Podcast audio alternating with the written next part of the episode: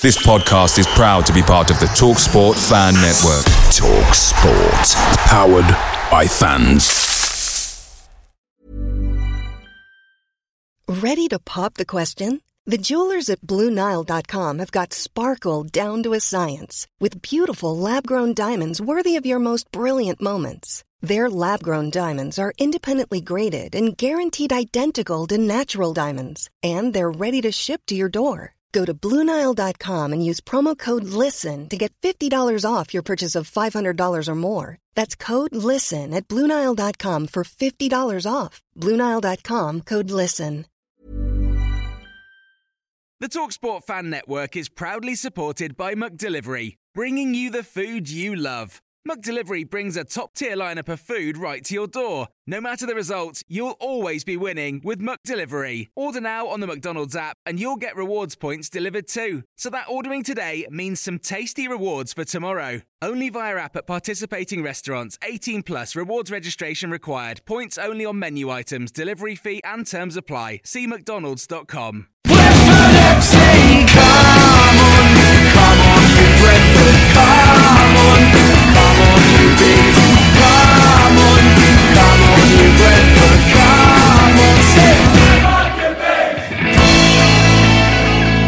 This is the Beesotted Pride of West London podcast. We're back in South East London.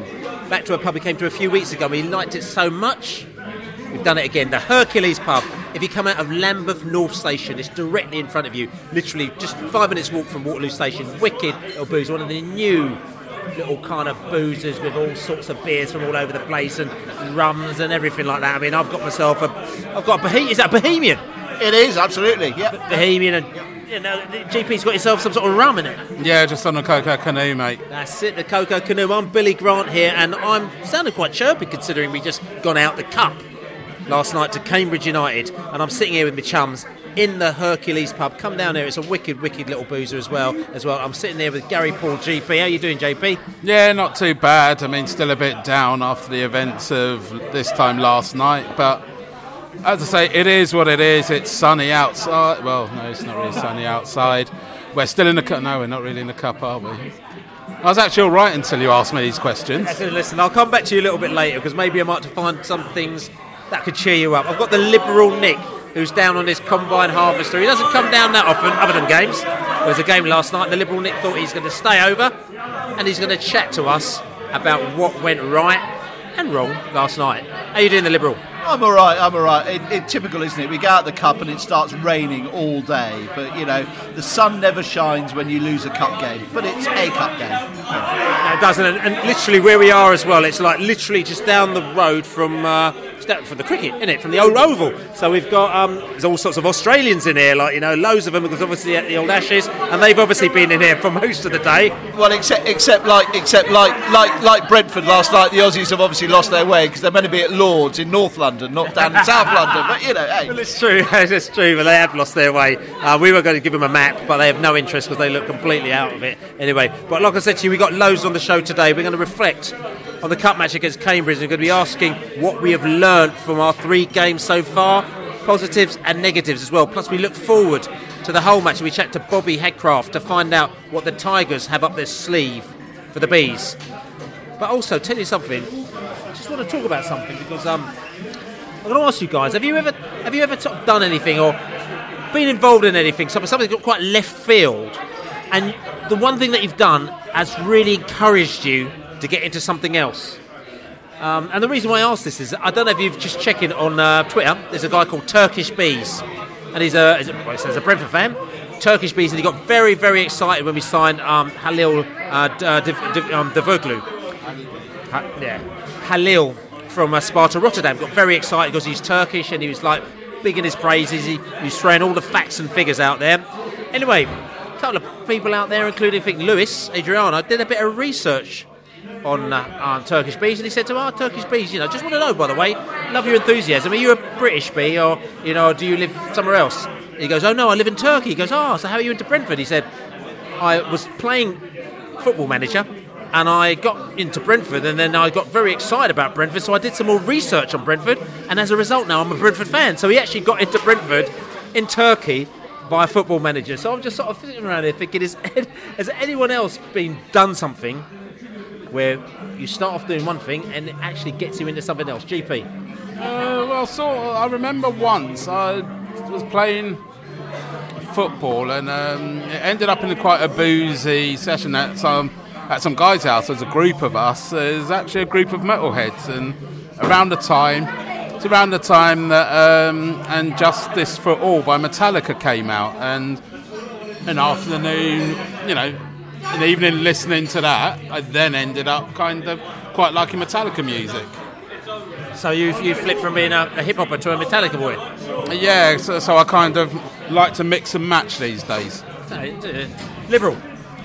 Well, those of you who listen to podcasts over the years will have known that I'm a sensitive soul. I have an artistic side to me, and, And a liar. and I don't, you know, and I don't like to uh, display that too often in public. But I actually do enjoy poetry, and you know, if I get, if I, if I need a bit of, you know, downtime, me time, I do actually enjoy listening or reading, reading poetry. And it was John Cooper Clarke who got me onto that. Um, so two things. One, if you get on a podcast, download Desert Island Discs recently with John Cooper Clarke. Fantastic, fascinating listen. But back in about 78, it must have been, Richmond upon Thames College, John Cooper Clarke came down and he was support act to Orchestral Manoeuvres in the Dark. And he came down, did his old Chicken Town and all that poetry. And it really got me thinking about it. And he, I spoke to him afterwards, after after the gig, and said, "Thank you very much for coming down." And he he was reading a book of Shelley's poetry, and actually I thought it was a bit pretentious, but went away and read some of it. And ever since then, if I'm if I've got a quiet moment, if I really want to get into myself, a bit of 19th century Shelley, Keats, Wordsworth poetry is my thing. I have to admit, I mean, I, a couple of weeks ago, I did see you reading a bit of Wordsworth on the terraces at half time, and I thought, what the hell's going on here? Like the liberal Nick's, like, you know, he's gone into some sort of kind of super, you know, is, is that is that to go with the halloumi burgers, you know, or, or, is, or am I stereotyping here now? No, you are definitely stereotyping. I never tr- never touch halloumi. You know, pure red meat for me. Organic, but pure red. Right, so listen, and for me, I mean, I was thinking about that, that as well back in the day. Um, massive hip hopper as well, but then as a little bit of a hip hop came out, the Tribe Called Quest first album, jazzy samples. I used to be a big Gilles Peterson fan as well, and he used to actually kind of put forward all the, the you know the, the hip hop acts with the jazzy samples. And as a result of that, I started to become a bit train spottery, and then used to find out where the samples came from, the jazz samples that were sampled in the hip hop tracks. And then I started to buy these jazz records, started to get really into jazz, started to go to jazz clubs, you know. Uh, I did with the Jerry, but you know, with the shoes and the trousers and did the dancing, you know. So it's sort of kind of street jazz and all that kind of stuff, but still, you know. So Pharoah Sanders, you know, freedom and all things like that. But yeah, got really into this whole jazz thing off the back of jazzy hip hop, you know, from Tribe Called Quest and all the others. There's loads of them as well. They weren't the other ones. So that's my left field thing. But anyway, we, we like to detract, we like to go a little bit left field on the podcast, but let's bring it back, unfortunately, to the match last night, Tuesday night. Cambridge came to town. And, uh, you know, what I'm going to say is, uh, you know, Cambridge came to town as a real, real, real, real disappointment. Um, it was our last cup match under the lights of Griffin Park such a disappointment. Like I said to you, we went down to a very early goal. Bees came back in the second half, but we just could not get the winner. And then, uh, of course, we went out. Sudden death in the penalty shootout. Yeah, the Bees had a lot of changes, fair enough. Like we had a lot of new players that came in, so a lot of fresh faces in there. The question is, did Thomas Frank make the right decisions in that game? We spoke to both Bees fans and Cambridge fans after the match on the terraces and in the pub to hear their thoughts.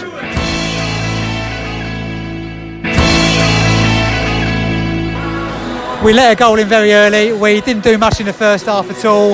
I thought we got a lot better once Jensen came on, and uh, we started to ping the ball about really well. Didn't have many shots on target. I mean, Full scored a nice goal. We had a few sort of crosses, uh, couple, couple of decent shots towards the end, and that was it. We just didn't um, didn't play that well throughout the whole game. But to be fair, Marcondes is going to be the whipping boy, but I thought he played really well tonight. It's nice to have a little run in the cup, but ultimately we've got quite a big squad, biggish squad. We've got a lot of players that um, need some game time, and you know this is what this cup could be used for. There's a lot of players that now, you know, what, what do you do? You throw them in the deep end if you're going to play them in the first team. Whereas this, a little run in this cups give you the perfect opportunity for the next round or two to um, sort of you know get get some of them playing, and um, uh, that's ultimately what I'm a bit gutted about it. I think we needed to stay in the cup for that alone. We could have put in a, a bunch of key players and lose them to injury against against a League Two team. I'd rather I'd rather have this experimental team, if you like, if, if you want to call it that. And you know, it wasn't great, but so what? And I thought Marcondes had a pretty good game playing. He seemed to have been given a free role in spite of his penalty miss. And there was there were some positives to take from it. There's a lot to put straight into a football team and try. The, the back four, there's uh, not a lot of experience there. Obviously, we had we had Rakic come in, who's, who's done well and he's he's improved. But was was it a good? Was it the best team selection? We don't want to make excuses, Billy. We don't want to make excuses. Absolutely amazing, the buzzing. We get hope limbs everywhere, you know. And then now I'm just looking for second round now. I'm hoping we get a prem side. Yes, I thought we were going to lose it, like we did last season. You know, like we could see goals after like one one, then two one, three one. But we managed to play on like a solid League Two side. So, so yeah, but um, anyway, like, fair play to you lot today. If you're fielding a changed side, that's always going to be the danger, isn't it? But at the end of the day, Bill, we've lost to a fourth division team here who had also made changes, and it's just a little bit, bless you, just a little bit concerning that maybe some of the new boys weren't as impressive as we thought they were going to be. Jensen looked really good when he came on. Um, Ollie obviously is a class apart. You can see what um, and Valencia have got but it was the falling over that worried me. And what a shame because I thought Rakic had a good game. What a shame that he tried the Panenka at the end and kind of ruined it. It was a straight 4-4-2, which caused caused us problems first half. I thought, which you know may have led to the goal. It's one of those things, isn't it? It was the, there was a similar situation I saw on telly in the Middlesbrough game where we were trying to play that. Um, sort of like the left half situation, and it went horribly wrong. And Middlesbrough nearly scored, and tonight we were punished for it. And that's in this. That's one of the, the, the your, your best player is always the player that's not playing for you, isn't it? And that is the situation where you lose the, the clear head of Sawyers. But it seems from what I saw today, that's what Jensen brings. We've started the season a little bit late because we didn't know who we were who we were playing and where we were playing them. But you know, we were doubtful about Lasavide, we were doubtful about Neal Maupay, and whoever Thomas decides to play, and however he decides to play, we will get it right because you've seen that they've got the skill to do it, and we've got the manager to do it.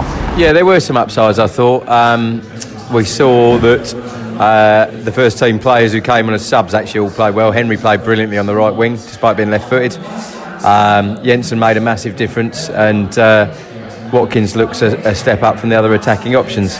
We've given time to, to a number of new players, um, and, and that's probably the, the only downside really of going out tonight is that uh, these cup games would have been a good opportunity to, to continue to blood people like and Mbeumo and Valencia and Yearwood, and they might not quite get that chance in the league, or we might just have to throw them in. But there's a couple of players out there that didn't look like six million pound players tonight, but over the course of the season, I, I expect them to, to, the cream will rise to the top.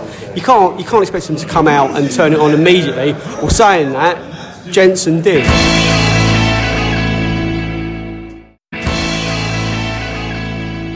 Here we heard the Cambridge fans and the Bees fans after the match. The Cambridge fans absolutely delighted. The Bees fans mm, not so delighted. Uh, not to be to be expected to be honest with you.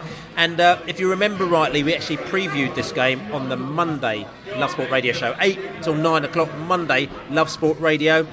And you could check that out on Pride of West London. On that show, we also listened to Happier Times when Lloyd Owusu and Darren Powell they retold the tale of Brentford winning the league up at Cambridge when a winner takes all games. So check that back out because that's actually a really good little listen. Unfortunately, last night wasn't so good, and we've also got a few more events planned over the next few months. Big season at Brentford this time, so we're actually planning a load of Legends events over the next year. So check out beesotted.com and hopefully we'll have one tied up for the 31st of August, which is the Derby game. So, like I said, keep tuned to the podcast, keep tuned to beesotted.com, we'll have that. But anyway, coming back to the Cambridge match, bit of a disaster. Lots and lots of changes. I think it was, uh, and again, it's off the top of my head. I think it was four or was it five changes um, in that match as well. A lot of the new players had come in. We'd signed them on Thursday, on the deadline day. They didn't play up at Boro, but this is their first opportunity to actually see what the game is like. I'd say the English game is like because most of the players are signed, they were signed from abroad, and I think they. Uh, I think they were a little, they were caught out a little bit, actually, to be quite honest with you. You know, so what we're going to do is going to have a look back at this game and just see, you know, pros and cons of what's happened at this game, but also just have a look back in general as what's happened over the last three games. Liberal Nick, what are your thoughts on, well, you know, what went right? Not a lot, actually. Well, we won at Middlesbrough. I mean, you know, we've, we've become Middlesbrough's bogey team, so that, that that's a positive. Last night, though, uh, what did I take take away from last night? Uh, one is that we should only play red brick university towns. You know, we lose to Oxford, we lose to Cambridge in the league uh, League Cup. You know, obviously not to be when we're playing these uh, uh, highfalutin university uh, towns and cities. Um, second point is, what was our formation last night? It's been really interesting, actually. We've as we've got a little group of you know besotted people who uh, sort of exchange ideas and things, and, and the experts, the Allard amongst them, were arguing today, and XG Anderson were arguing, where are we? What was the formation? And you stood there on the Ealing Road last night, and nobody could work out what it was that we were playing. Was it 4 2 3 1? Was it 4 2 4? Was it. Nobody could work it out. So, you know, I think that's a, a work in progress, it has to be said. And, and the, my big takeaway from it is I think what's going to be difficult over the next few weeks, stroke months, is that now we're out of the, their League Cup, we've got quite a big squad what is it that those players who are not automatic starters, who are not in our automatic 11, might not be in the automatic 16 because of players on the bench? How are they going to get their game? How are they going to get some game time? How are they going to understand how Brentford play? How are we going to be able to judge whether or not they're fit to be to, to starters for the uh, first team? That really does worry me over the next few months. GP, a lot of new players that played yesterday are you a little bit worried? Because I've seen a lot of things, and people are they seem to be lambasting them, some of them already. You know, are you worried about what you've seen out there so far? Um, uh, am I worried? No, I'm not surprised. Um, so I think when we did, when our group did our predictions, a couple of people raised their eyebrows and thought I was being a bit pragmatic. Um, this is why, because at the time I did the predictions, I wasn't sure a who was going to be still at the club. You know, there was obviously Maupay's now gone. We could have lost Benrahma, could have, and we could we could have ended up in a situation which a lot of people that are you know kind of naysaying at the moment have been. Again, it's the churn that has um, you know that, that does have people worried. It does have me worried, and don't get me wrong, I don't blame you know the DOFs and the team because it's unfortunate that's just the game that's how the game is at the moment. We are where we are, and we do have to change players. There were a lot of players I thought we needed to get rid of, and there were some that I would have liked to keep that we had to get rid of for, you know, because they wanted to go elsewhere to forward their careers. Last night we saw people and guys getting their first run, you know, guys getting their first run in English football. So that it's a bit worrying for me that technically we're playing. With all due respect, we should be able to we should be able to beat Cambridge wearing plimsolls. We shouldn't really be struggling to, you know, going at home to Cambridge. You can't really have got an easier draw last night. Okay, I mean, we couldn't get an easy draw, but again, you put, you know, you put 11 players together that have played, you know, to a certain extent together, and they're going to be much more, um, you know, they're, they're going to play together as a team much more than a team that hasn't played together. And also the other thing is that you come with a tactic where you basically put five at the back. You know, you make sure you play defensively and you see what you can nick. I mean, at the end of the day, Cambridge nicked her goal. I have to say, I didn't see the goal because, you know, just like most of us, we were probably outside in the turnstile trying to get in or in the loo. So a lot of people, most of our people didn't actually see the goal, and I have to still see it back. But they nicked a goal very early, and then they sat back and they held on and uh, towards the second half, I thought they were holding on for dear life because when we switched it up and Jensen came on and Ollie came on, we looked like a different force and a different type of team. And you know, we scored the goal, and uh, I think Cambridge probably thought, you know, even the fans said to them that they thought they were going to concede another one. So I do hear what you're saying, but you know, you are still playing against a professional football team. And again, the words come. back. You know, we've asked, you know, what's happened out there, and because the words come back that, you know, the feeling from within the camp is that the players have only been there a couple of days. You know, they don't even necessarily know their, their teammates' names. Never mind know the the, the, the, the positions of you know, the positions that they should be in, and, and, and, the type of play that the team are doing. They don't know where their teammates should be. You know, and this stuff that takes a while to actually kind of get into place. Gary, thing is, that was a game last night where you need somebody to just really grab the game by the balls. You look at, you know, you wanted like, you know, when you used to see those games when Liverpool weren't at their best, and Steve Gerrard used to literally take over, and he would drag them through. you almost needed to have somebody doing that last night, and it started to happen when Jensen came on. which is the case, but also that's quite interesting because you've said when Liverpool aren't doing it, Steven Gerrard, I mean, not be funny, Steven Gerrard is a big player, he's a big name, he's a, you know, he's a big captain out there, he's done the business. We had a bit of a mismatch, bish bosh side, we didn't have Pontus inside there. You know, in fact, at one stage, we were on the terraces asking the question, who is the captain? I mean, is it, is it Dalsgaard? And no one seemed to know because you couldn't really tell from out there. Um, you didn't have that sort of kind of, not saying you have to have somebody thumping the chest the whole time, but no one was actually kind of really leading from example out there. Absolutely agree about that. I mean, I was disappointed with the senior players that were on the pitch last night. I mean, we've correctly identified that Jensen had a very good game, and I thought that Ollie, when he came on, you know, d- did well, and Marcondes, you know, absolutely put in a shift. I, I, I worry about Marcondes because I worry that people are going to get on his back, and he's going through probably a crisis of confidence, and I think we should give him all the backing. He looks a really good player. He just needs a bit of luck. He needs to score. He needs to score a couple of goals. He needs something to go in off his backside. I mean, I put out on.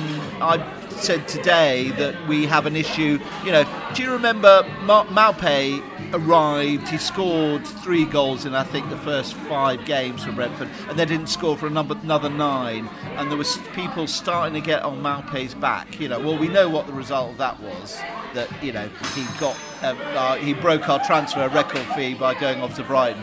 Well, I reckon Marcondes is the same type of player, and I think we just need to stick with him he would be the first name I put down on the team sheet for Saturday. We'll discuss it later, I know, because that is the he is the player that is the future of Brentford, along with some of the experienced stuff. Um, and finally, Billy, what I would say is I I'm getting a bit worried is that the club, and I don't know who it is, and it's not the manager, it's probably not the director, it might be the director of footballs. We don't take the cup seriously enough. The League Cup and the FA Cup are good tournaments where Brentford could actually go a long way in them because there are a lot of other clubs who play very weakened sides. You look at the results last night, a number of championship clubs went out playing their, their, their second teams. I think Brentford are the type of club that should be striving to get to at least the quarterfinals, if not the semi-finals, of both the league and the FA Cup on a regular basis. And I'm disappointed that we don't take them more seriously. I've said it before, and I'll keep on saying it. But the thing is, players have to take responsibility as well. When it comes down to it, and that's what I was saying about somebody just grabbing the game. So when it comes down to it, if you're a inverted commas second stringer, this is your chance to become a first stringer, and you're not going to become a first stringer if you're struggling to beat Cambridge United because we got Leeds next week. If you if you ain't going to do it against Cambridge, I've got no confidence that you're going to do it against Leeds. So, so, I mean, we talked about change side. There are four players, if I remember rightly, who are new in this side, debutants as it is. Bryan from Troyes. Uh, we had Valencia as well. We also had uh, Yearwood, and we had Thompson as well. I just want to know, just give us your thoughts on how those players played, and you know, early thoughts on them. And it's only their first game, but That's the thing. It's it's early thoughts. I, I thought they everybody looked okay, but as I said, other than we had, we had a lot of possession. What was it? Seventy-two percent possession we had. Was it?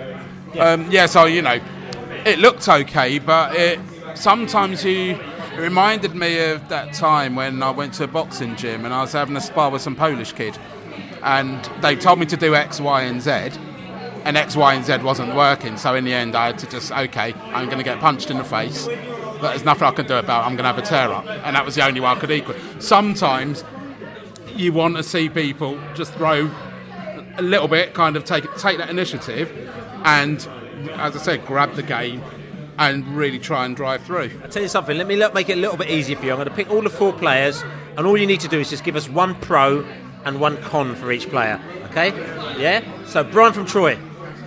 I thought he he looked for the ball very well. He had a couple of good dribbles. Um, he he didn't look as sharp. I wouldn't expect him to after first game, but he got he got a good run out, and that's what he needs at this stage. He's barely been here a week. And con? Well, as I say, the fact that I, he didn't look as sharp as you would want him to, and again, it's because you know he's come in with a lot of with a with a lot of expectation on him, and it's Marcondes had the same. uh, Having come from Denmark, scored a lot of goals. You know, people were expecting him to be to hit the ground running. That's not necessarily going to happen. You would expect him to do better against um, Cambridge, and he did. But it it was a good shift. He looked, to me, he looked good. He looked fine. He had a decent game. Uh, Liberal. Valencia, pros. Um, I don't want to diss him, but I'm not certain there are that many pros. I mean, it's quite fast, but I mean, to be honest, that's it. I just needed one. And cons. Con. Con is that I think he disappeared. He got overwhelmed. I didn't. I we didn't. I didn't really notice him. That's got to be a con. You'd have hoped, going along with Gary's thing, you'd have hoped that those players would have wanted to stand out. He didn't stand out. Right, and and and, uh, and Yearwood as well. I mean, I think the pro is that he, he looked he looked lively, wanted to get involved, and he caused a few caused a few problems. You know, he was uh, you know he got forward, he, he attacked, he was he was he was very lively. And I suppose you would expect that because you know I'm saying Cambridge, but you know he's been playing at Division One level, so he, he's probably more used to this type of game than the other twos. The cons, I suppose he um, he his distribution a little bit, and also he kind of disappeared a little bit off, and also he, I suppose, yeah, he gave the gave the ball away. yeah, gave the ball away as well. Well, again, I, you know, I couldn't say that because I didn't, I didn't see it. You know, so, uh, so that's the score. You know, and, and as well, just quickly, just on the last one as well, Thompson, pros. Just any pro? Well, he was. He, he wasn't in what you would technically would really say the position you expect him to play, but defensively he did well. And I think defensive they all did well. Uh, I say that again because I was walking in with you um, just as we were kicking off from having conceded a goal. Um, so I didn't see what happened before that, but for the most part they and was it him that did the block um, on the line? Um, later, I think it was him. Where, yeah, again, I thought that was a goal, so he did really well to get across to that. And Liberal, con- any cons, Thompson? Uh, cons is I'm not entirely certain that he stuck to the plan that he was told to do. I mean, I think there was a bit of. Uh, I think he needed to be reminded from the touchline about which position he was meant to be playing in. But that may be because of the pro is that you know he was playing in a he was playing in a position that he wasn't wasn't used to. But the con is well, did he did he follow the plan right the way through? I do think I, I wonder whether Thomas Frank had a bit of the sort of. Uh, Frank Lampard, uh, no, Steve Bruce moment at Newcastle, wasn't it? When a player came on and obviously played in the wrong position, and Steve Bruce was screaming, "What going on on the touchline?" And I think there was a bit of that probably from Frank, who's far too professional, unlike Bruce, to show it in public. Okay, so listen, I mean, the question I also ask is that, you know, again, you know, people putting their hair out, we're out the cup. We do also have to remember that, you know, we're still not a full strength side. You know, we've got Benrahma. Ben Rama is missing. I'm not being funny, he's a massive player, a big key player. So Benrahma's missing.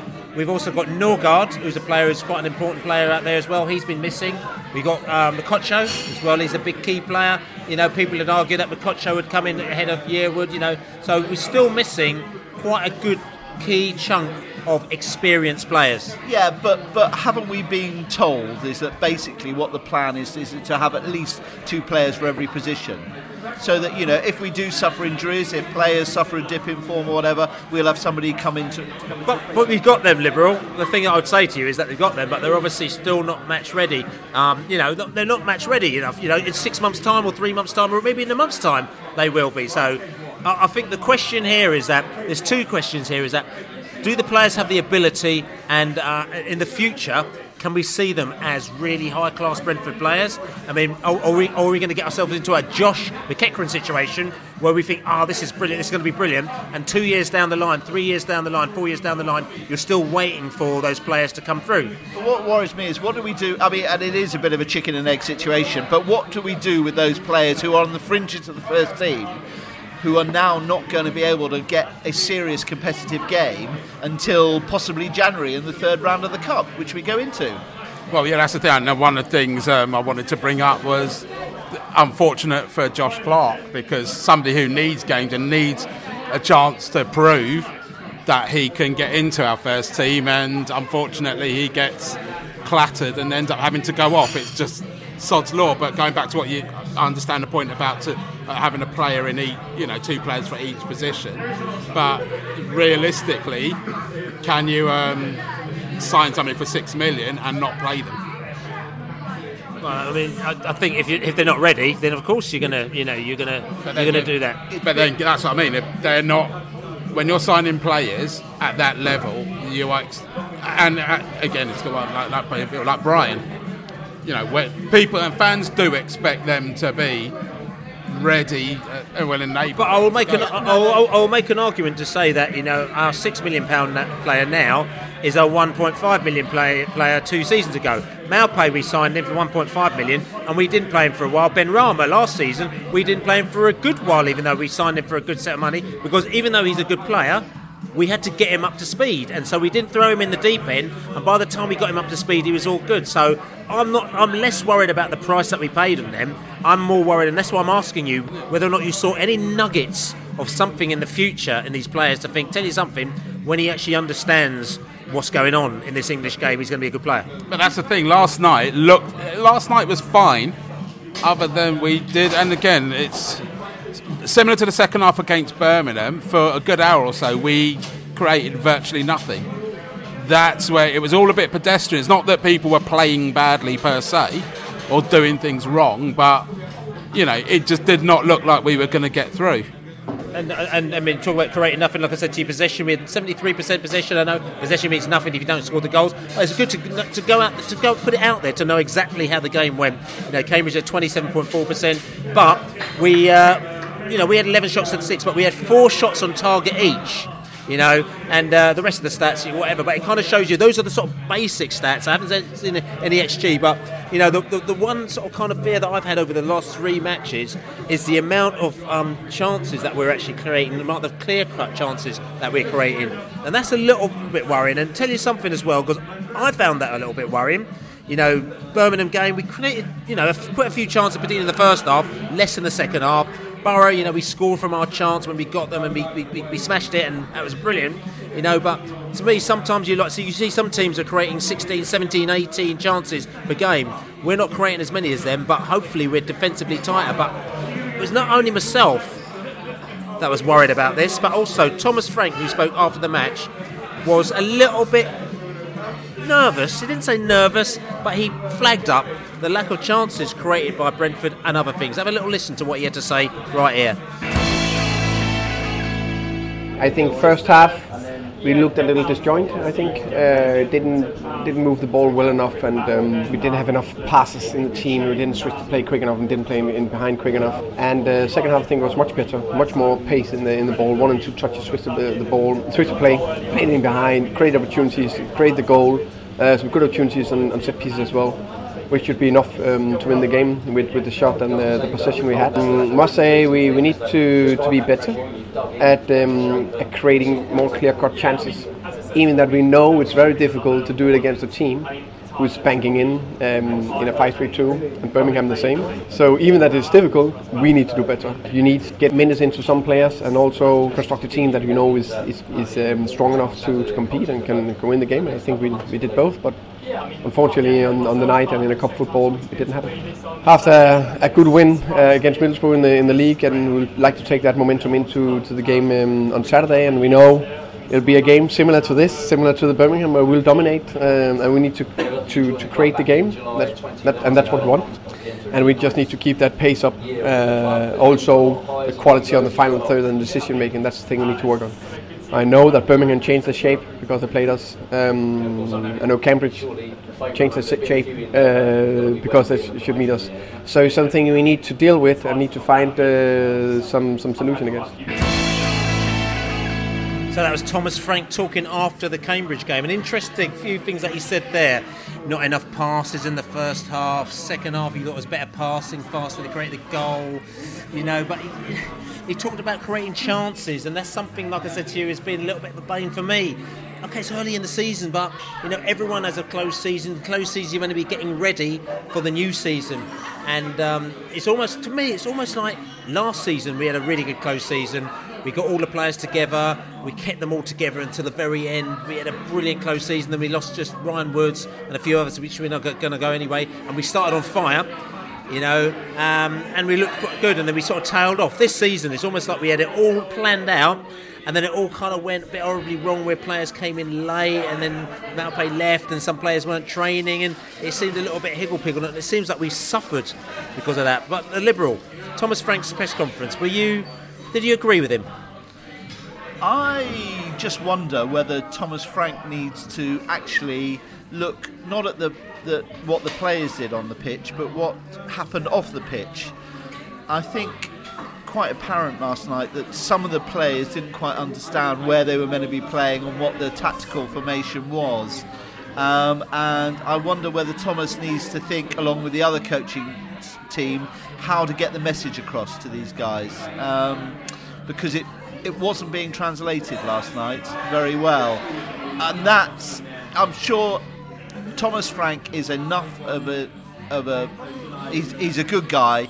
He will know that in himself, perhaps he needs to look at what the message is and how he conveys that. And that probably is one of the most important messages that he might have learned from last night. Yeah, to be honest, I thought it was quite a good. I mean, a lot of, to be honest, I went home kind of thinking a lot of things that he then said. You know, the thing about creating chances being the obvious one, you wanted to see a bit more, you know, it was too pedestrian. You wanted to see a bit more oomph in that first um, hour um, before the, you know, before we made uh, before we made the subs and the changes. And me, and we were just having a conversation, um, me and Nick, and we, yeah, we thought the same. We're still not 100% sure exactly where people were. Um, what people were meant to be doing. I remember me and you having a you having a conversation with me, and you were saying about a conversation you had with um, Thomas Frank very early in his reign when we were losing games, where it's almost if he had this idea of what he wanted to do, but wasn't quite coming out the other end. And the fact that we're still a bit scratching our heads over what people were meant to be doing last night, maybe that was the case as well. Maybe it was. You know, interesting, like you know, Thomas Frank's looking forward to, to, to Saturday's game, and he says, you know, against Hull we will dominate. You know, we always dominate at home. You know, he, he, he said it very very confident that we're going to dominate. We need to keep the place, final third ball, and we need to finish. You know, but the question is also asked, like you know, these thought, but you know, Birmingham changed their shape when they came to us. They, they, they blocked us out. Cambridge changed their shape when they came to us. They blocked us out. So the question I'm going to ask you is that how do we deal with this? Is it the fact that we just don't have the creative players in there who are actually going to unlock these defences? You know, when we had Benrahma, he comes in, you give the ball to him, all of a sudden, bam, he runs at them. You know, interestingly, Dru Yearwood, I mean, he's still very early in his development, but he was a player that was bam, he looked a bit lively, he was running, he was opening things up.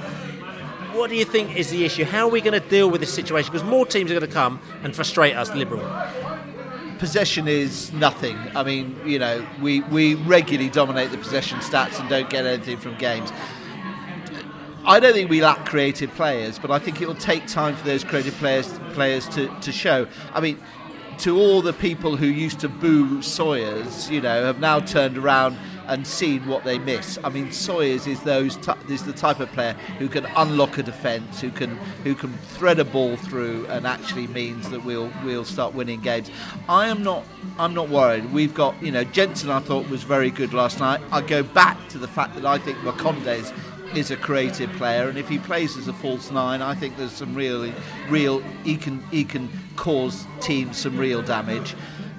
I'm not worried about on that score. I am worried is that players aren't don't quite understand at the moment the system that the manager is trying to bring.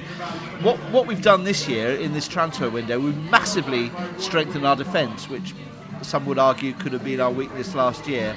Have we done that at the expense of not thinking about how we're going to score the goals that will break that will win us the game? Well, so I think the way the kind of transfer window ended has caught us on the hop, and it's left we're a bit undercooked as a squad. Um, we, as you saw last night, give Forss. You know, you can get the ball into Forss. He can score a goal. Um, one chance, one goal. Yes, exactly. That you know, he's a fox in a box. It's a case of getting the ball to the fox. Been told he's the best finisher in the club as well. He he may well be, and as I said, I was impressed, and we've seen the goal he scored at the end of last season, and we have seen like in the pre-season friendly as well. That got that boy can score a goal. Given the ball and he can score a goal, it's a case of are we able to effectively get it to him? Um, I think in in time it will come, and my when I look at the season going forward, I, I think we need to stay within nine points of the. Um, we can stay within nine points of the playoffs by January. Then I think we've got a chance of getting in them. I'm going to ask a question. I've got I've got to ask the question because it was talked about a lot on the terraces. It's talked a lot, a lot on social media. It's just been talked a lot. Marcondes, we mentioned him and then we sort of skirt off the issue. But I think we need to talk about Marcondes because some people say he's a Marmite player. Some people say that he is being developing in Brentford for quite a while. He's been there for, if I remember rightly, a couple of years now.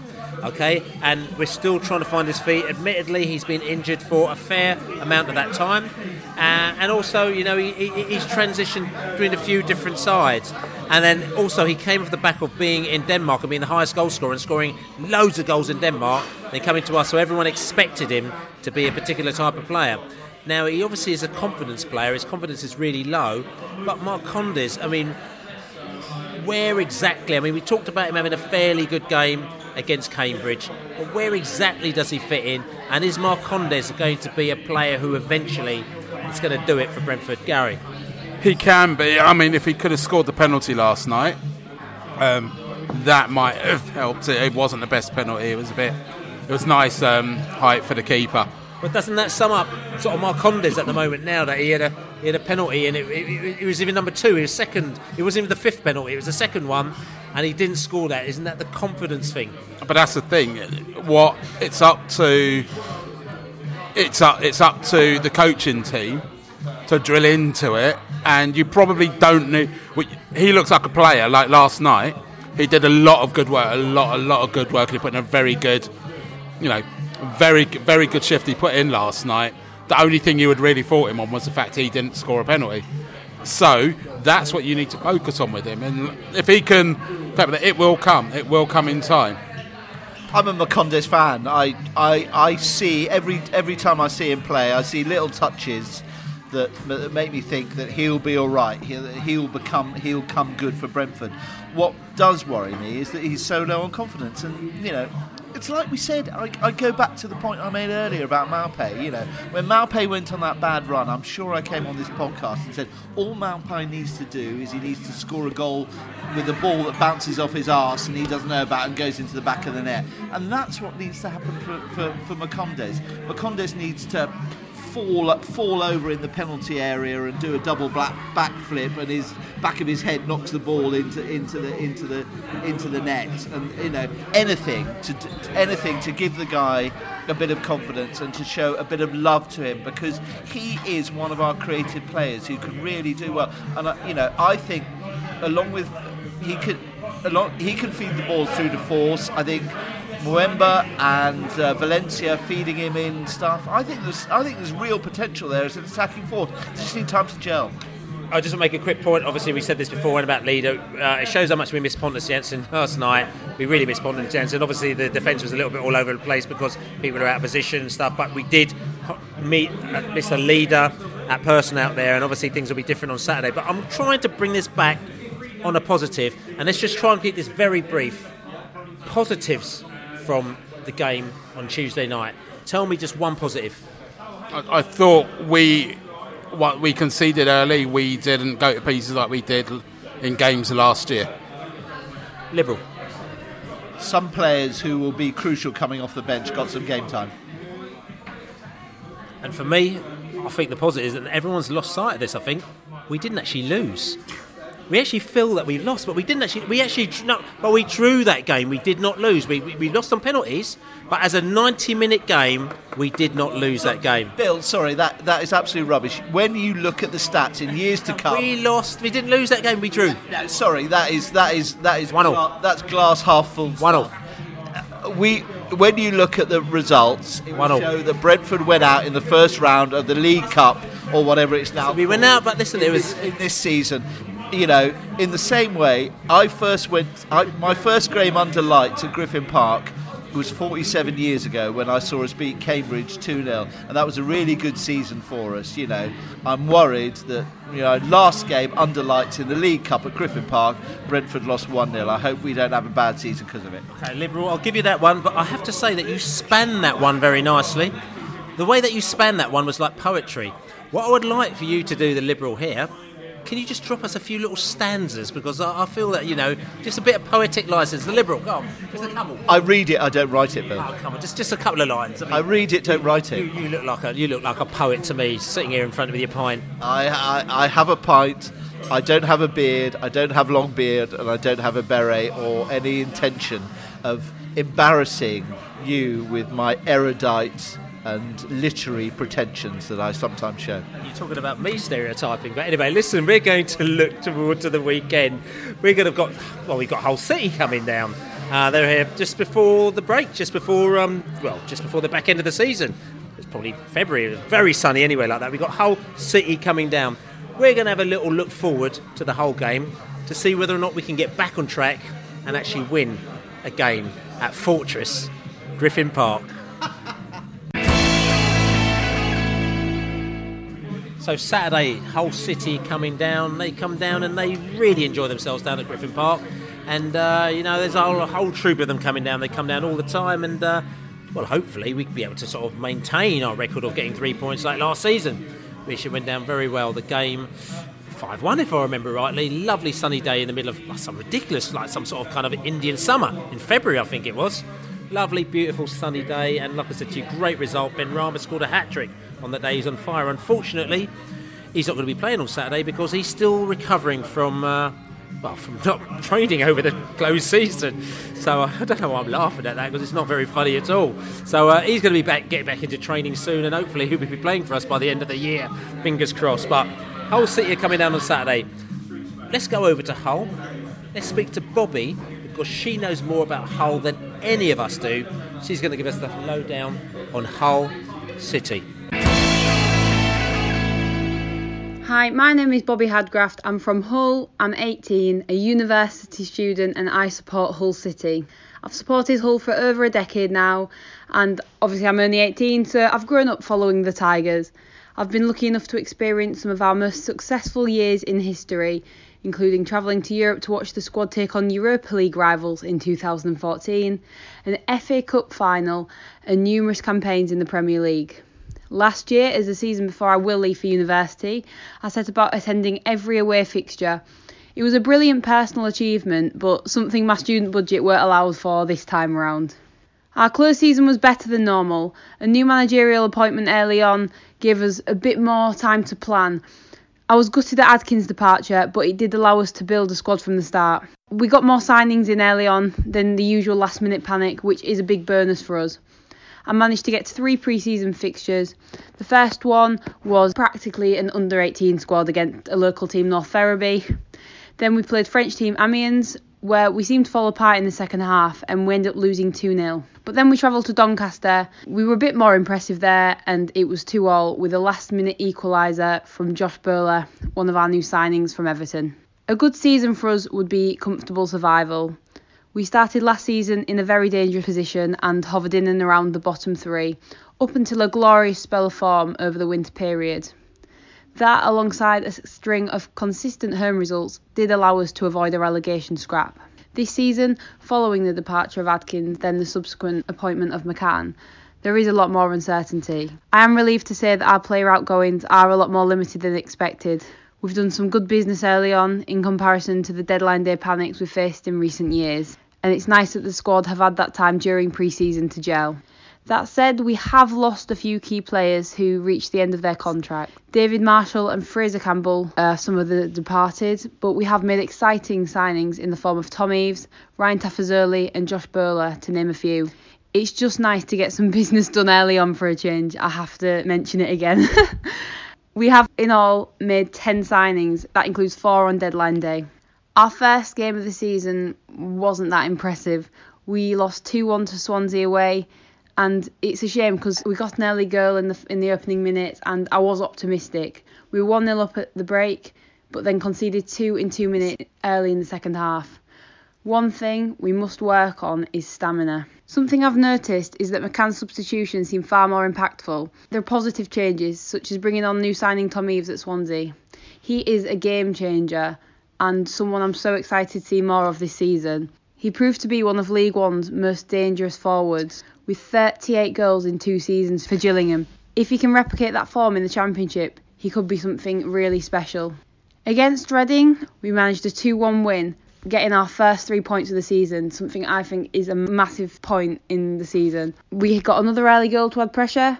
We were 2 0 up by half time, done and dusted, you would think. Typical City, we didn't make it easy for ourselves, and we seemed to lose steam in the second half. Again, mentioning the stamina, but thankfully it was just enough to claim the three points, but I must stress, only just.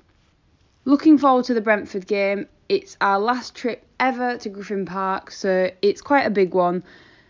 Last season, the two results were very contrasting. When we played you at home, it was part of our big upturn in form, and we beat you 2 0 and peaked. It was a very convincing win for us, massively contrasting result away. 5 1 defeat. All I remember is Benrahma.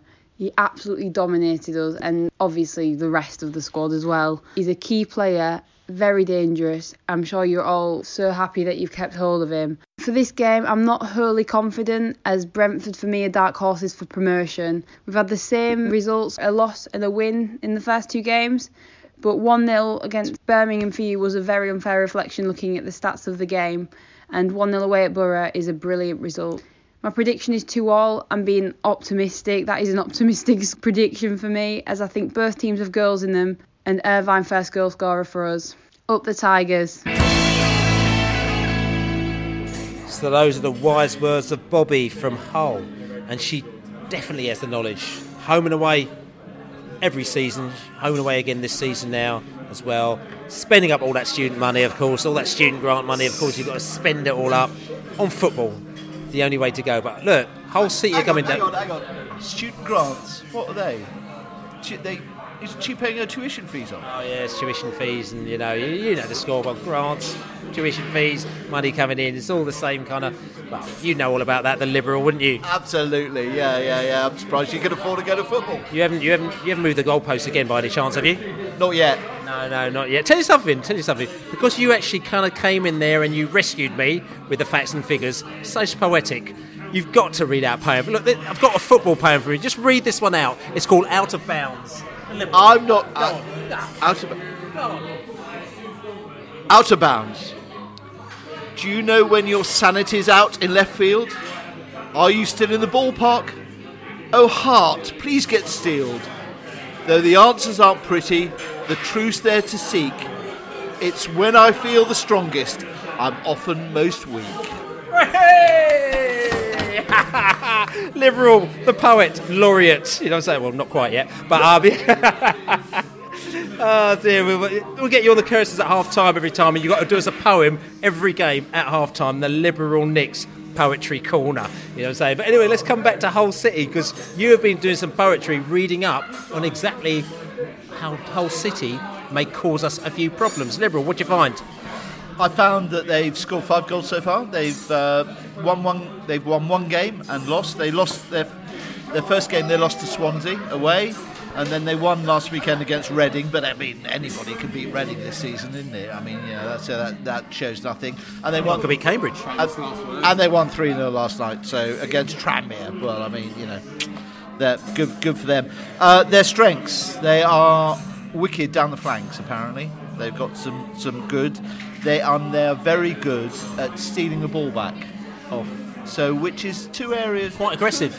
Absolutely, which is two areas that could cause us trouble. Although, as we said earlier, we've shored our defence up, so you know, Pontus will have a good time heading the balls that come in from the flanks up to the halfway line where Marcondes will take them, dribble on and pass to Forss to score. So we should have no problems. I'm going to ask you: Are they a passing side that play the possession game, or are they a bit more direct? They are. They are a possession side. They are a possession. They are a possession team. But when they get the ball, they're pretty quick with it. They pass it forward quickly, fast. Get it out onto the flanks, get whip it into the box, and that's how they score their goals. So we've got to be aware of that on Saturday. I mean, and key players. I mean, we talk about obviously, you know, there's Jarrod Bowen and there's Kamil Grosicki as well, and also Jackson Irvine as well is a player who's very important for them. Who's uh, centre left as well. You know, so I mean, there's there's players out there who, who, who potentially can cause us damage, and they've been getting quite good reviews, haven't they?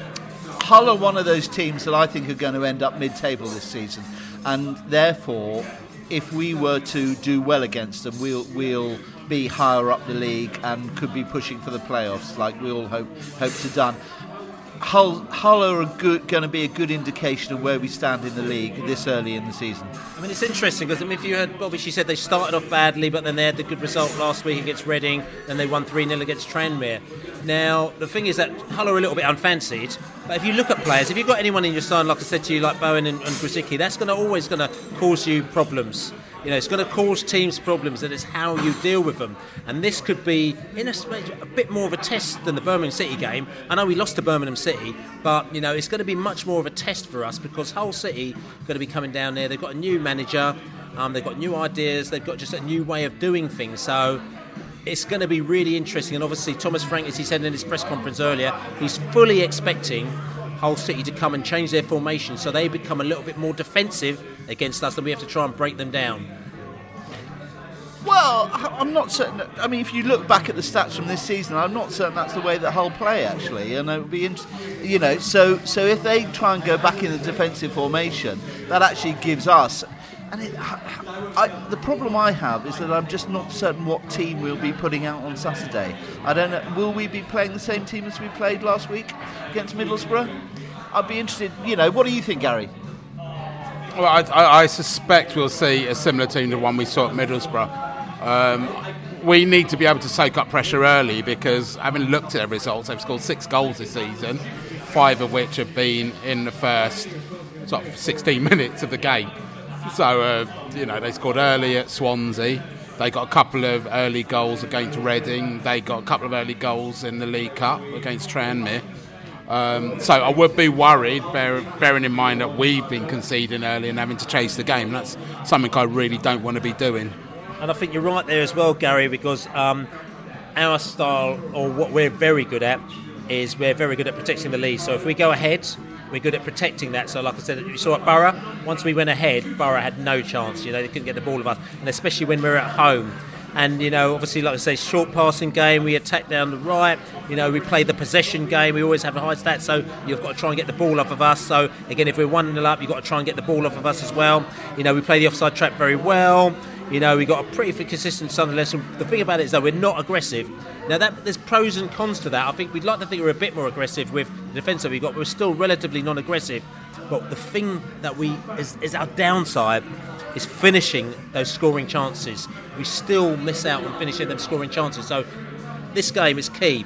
We need to get in front, score the goal early, and then we need to basically hold out. That's not the Brentford way, though, is it? Really? I mean, you know, that's you know that that describe. Oh, although what you've described is the way that some of the The new Brentford way. the new Brentford way, some of the most successful teams who have gone up used to do that. But I think uh, I that's not the Brentford style. We we need to keep playing football for 90 minutes, and you know goal, goals goals will come. We've shored up the defence. We've we've strengthened our defence at the back. We now need to make sure that we can actually put the ball in the back of the net. Marcondes and forced to score two each on Saturday. And are you worried about you know Hull City high pressing us with uh, we know we saw our defenders make a few mistakes under pressure, particularly against Boro. Uh, are you are you a little bit nervous about that? Do you think in the week they might be able to sort that out? Yep. The short answer is yeah. Um, no, so yeah, I, as I said, that especially early on, as y- you know, as we have seen in games, and which was a problem last year, which I'm hoping is less of a problem this year. We are, um, you know, with them being, they seem dangerous. As I said, they seem dangerous early on. Um, so that does worry me because it is an Achilles heel. We are showing that we're struggling to break teams down that get a goal and say, right, come on, Brentford, you have the ball. We're going to wait here for you. We're, at the moment, we're struggling to really create a number of good chances against those teams. I want us to be going into lead in this game, and then, as you said, them being a team that do like, you know, have a bit of possession and getting it down the wings, we need to bring them out. So what what you're advocating, Gary, is almost have we got plan B? If we go behind, have we got plan B? And that's always been the issue, hasn't it? We know exactly what plan A is. What is plan B? This is new Brentford. We've got new players, we've got new subs that will be on the bench on Saturday. Are they the ones that can execute the plan B for us? It'll be an interesting, uh, it'll be interesting to see. But I don't, I you know, I don't have that that fear that Hull will actually score first. I think you know we if we play our high high pressing, high high pushing Possession. possession get. Thank you. All the peas. Uh, my my P's. because you're a poet. Yeah, my my P's were getting held up in the Bohemian uh, beer that I have been enjoying. There's a slight sort of bit of poetry for you, um, and I've now forgotten where I was going with this. But anyway, no, I I'm I'm confident that we'll be able to to take the game to Hull, and that they will actually be faced with more problems than, than they'll give us. So, guys, you know, a final question. I'm going to say game on Saturday, Hull City. Who is going to play? I mean, I know we sort of pontificated, but we never actually answered the question. Gary, who do you think is going to go? Are we going to stick with the Boro side, or what changes do you think we'll make from that Boro side? I think it's going to be very similar to um, the Middlesbrough side. Um, Forss may feel he's, uh, you know, by scoring a goal, he's kind of put himself in the window and put himself into, um, you know, he may feel he wants to put himself into prime position because he scored. But I think we're going to keep, um, I think we're going to keep it pretty much as it was. I'd definitely start Forss. I would definitely start Marcondes. I would definitely start Pontus. I'd definitely start Jensen. Rest of the side, I'm happy to, to, to, to bow to Thomas Franks. So you take out Ollie Watkins? I would bring Watkins on as a sub. I think I think I think Ollie I think Ollie has potential to, Wow. Wow. Tell you something, this poet laureate thing has been going to your. Listen, everyone to their own opinions, and uh, we accept it. Come on, somebody say Let me let me let me explain. I think I think Ollie actually has the potential to be a really good impact sub. I think you know coming on, he can create different. I'm I have two faces staring at me, who thinking that I'm talking a load of rubbish. But actually, but but there's mushrooms that you were taking before you did that poetry. no, no, no, no, no, no, no, no. I think, I think, I think Ollie is the type of player actually who needs a bit of a wake-up call as well, and to, to put him on the bench on Saturday. And then to bring him on after 55, 60 minutes, say to us, show us what you can do. It'll be a real wake up call to Ollie, and sometimes that can be good for players. Okay, poet laureate. I'm just going to ask this question. You mean Ollie Watkins, who scored a really good goal for us against Boro on Saturday, and the Ollie Watkins who was on the bench and then he came on for us and set up the goal on Tuesday? Is it the same Ollie Watkins? It is, and I just you know it. He he needs to. I think Ollie needs to be reminded that he is a very good player, but he is not. He is not the star. It's it's the team. It's not just the individual. He's not, he's not bigger than yeah, bigger than his boots. I sometimes I worry that about Ollie is He's a new Ollie Dean for you, isn't he? No, no, no, not at all. Because no, he's an Exeter, he's an ex-Exeter player, and I, you know, anybody who comes from that neck of the woods, I like and, and have a lot of time and respect for. But I think Ollie can have the real potential to come off a bench and sort of be a disruptor. Um, play a different different style. If we need to be more direct, Ollie Watkins can be the player who can play more direct of all the players that we have sitting on a bench. I actually, you know, bring, bring him on, give him, you know, there will be games where there will be games when he's an automatic starter. There will be games when he's good on the bench. I would drift him in and out all the time because I think he's the type of player who needs to be absolutely gelled into uh, or, or sort of you know poked in a saying, "Come on, Ollie, show us what you can do." And you know, a game on Saturday could be a good chance to do it. I think we're going to have to leave it like that. Liberal Nick, disruptor, left field, poet laureate. is all thrown into one this show. There's so many things that we didn't know about him. He's just out there on a proper limb. Listen to you. Just let's go around and let's just give a score prediction for Saturday. Um, I think 2 0 Brentford. I don't think we're going to make um, the, mis- the mistakes we made against Birmingham and last night. Um, I suspect that we're going to get a goal in the first half and a goal in the second half. 2 1 Brentford, Watkins to score in the 80th minute. Oh, is that uh, that after he's come on on the 79th? Yeah, exactly. Yeah. and I'm going to say 2 0 to Brentford as well. I think we're going to get our mojo back a little bit and finally and uh, keep a clean sheet, which would be very, very nice. Listen, just quickly, Beesotted.com, go there. We've got t shirts. You must have seen them. The Brentford t shirts, the Brentford old school t shirts, they're all there. Beesotted.com. You can get them down the globe as well on Saturday. Behind the bar, just go and ask behind the bar. Loads of t shirts down there, wicked t shirts, all sorts of different colours as well. What else have we got going on? Like I said, 31st of uh, this month, hopefully, we'll be able to announce a do that we're trying to pull together. A little bit difficult at the moment now, but if it does, it's going to be absolutely wicked. Check out Beesotted.com, Pride of West London for that as well. But other than that, we're sitting here in this wicked pub, the Hercules. It's a really, really, really fantastic place. If you're ever in this part of town, which is Waterloo, come down and have a drink here. They'll take very good care of you. Just mention Beesotted Pride of West London podcast, and they'll go, "What are you talking about? Never heard of it." But um, as we sit here enjoying our pints, we'll probably go and have a glass of Kraken each and the rum and all sorts of stuff to celebrate the fact that hopefully we'll not letting any goals on Saturday. And we'll see Ollie Watkins. And we'll see Ollie Watkins coming on in the 89th minute. and Liberal Nick doing poetry half time. And we sit here as we say, Come on, you bees! Bees. A nice stanza from the Liberal.